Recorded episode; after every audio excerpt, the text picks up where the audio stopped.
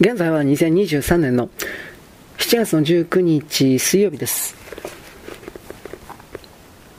彼女は黙って背を向けて工事現場を後にした。肌に触れるスカートに縫い付けた小さなポケットが毎週少しずつ分厚くなってきている。レオの派手な浪費を何とか免れたお金を彼女はそこに貯金していた。それは二人の未来のために積み立てた基金であり、多分いつか外国で。彼女はツアーガイドの集会から家に帰る途中だった。ツアーのセンターで政治の試験があった。ゴブ狩り男の、ゴブ狩り頭の男が大きな机に座り、白い唇を震わせたガイドたちが次々と彼の前に立って、不自然に明るい声を上ずらせて質問に答えたのだった。キラは適当な声の調子で適当に労働者大衆の政治教育と階級意識のための歴史ツアーの重要性を暗唱した。英国の繊維労働者の直近のストライキの状況についての質問には答えることができた。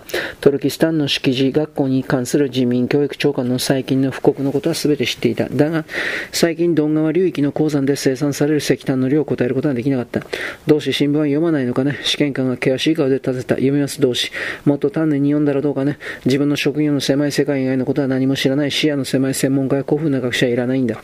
我々近代の教育者は政治的に啓蒙されており、かつソビエトの現実や国家建設の詳細に意欲的に興味を持たねばならんのだ。次。家に向かって歩きながらクビになるかもしれないとキラは無関心に思った。心配するのは予想。もうこれ以上心配できない。30年間学校の教師をしていた年配のガイドのネステロは同志のようになってしまうわけにはいかない。ネステロは同志はツアーと学校の授業とクラブと寝たきりの母親のための料理の合間の全ての時間を新聞を読むことに費やして、あらゆる項目を一語一語暗記して試験に備えた。ネステロは同志にはどうしても仕事が必要だった。だが試験官の前に立った時ネステロは同志は一言も話すことができなかった。一言も発せずに無意味に口を開き、突然崩れ落ち崩れ落ちて号泣した。彼女は部屋から連れ出され、看護師が呼ばれた。ネストロは同士の名前はツアーガイドの名前、名簿から外された。キラは家に着く頃には試験のことを忘れていた。レオのことを考えていた。今夜の彼はどうしているだろうかと、帰宅が遅くなり、彼が家にいると分かっている時はいつも小さな不安がよぎり、その疑問が浮かんだ。朝食を、朝家を出るときは、彼は笑顔で陽気で元気いっぱいに出かけていく。だが一日の終わりは予想がつかなかった。ろくに挨拶にも答えず、食事もしようとせず、今の生活とかけ離れた世界の明るいセリフに時々霊唱しながら外国の本を読んでることがあった。酔っ払い部屋をふらつきながら苦々しく笑いながら彼が使った金の話をする彼女の目の前で紙幣を破いてみせることもあった。あくびしながら上の空でアントニーナ、パブロブナと芸術の話をしていることもあった。時には滅多にないことだが、ずっと昔初めて出会った時のような若々しく澄んだ目で彼女に笑いかけ手に金を押し付けることもあった。僕から隠してくれ、逃げる時のためにヨーロッパへ、そうしよう、いつか考えないでいさせてくれたら、それまで考えないでさえいられたらと囁きながら。彼女は考えずにいられるようになった。彼がレオであり、自分の人生は彼の声の響き、手の動き、体の姿の他にはないことだけを覚えていた。そして大勢の人間を飲み込み、今、じわじわ忍び寄りつつある名状しがたいとてつもない何かと彼との間に立って見張っていなければならないことを、見張っていなければ他のことはどうでもいい。過去のことは考えなかった。未来は、周りでは誰も未来のことなんか考えなかった。彼女はアンドレのことを考えなかった。この先の日々が、おそらくは年月がどんなものになるかも考えまいとした。ここまで来てしまったからには、後には引き返せないことは確かだ。彼と別れるなど無理だと分かる懸命さはあり、それを試みずにいる潔さもあった。彼には耐えられない打撃を回避することで、彼女は密かに彼女はしたことの償いをしていた。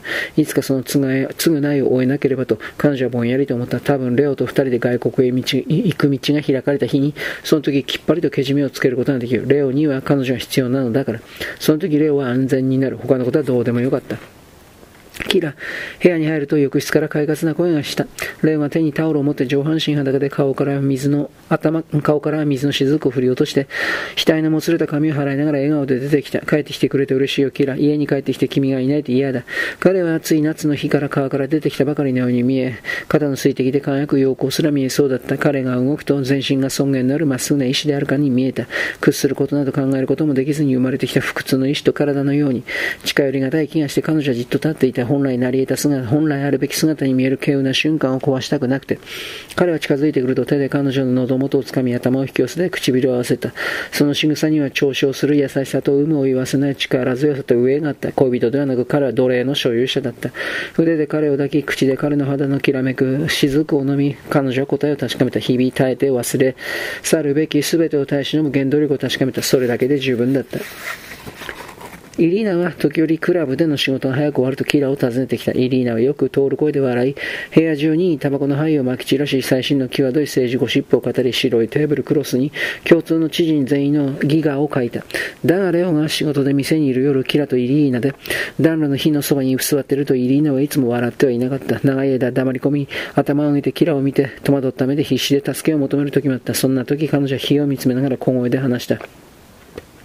キラー私怖いの、なぜかわからない。いつもじゃないけど怖いの。みんなに何が起こるのかしら、それが怖いの。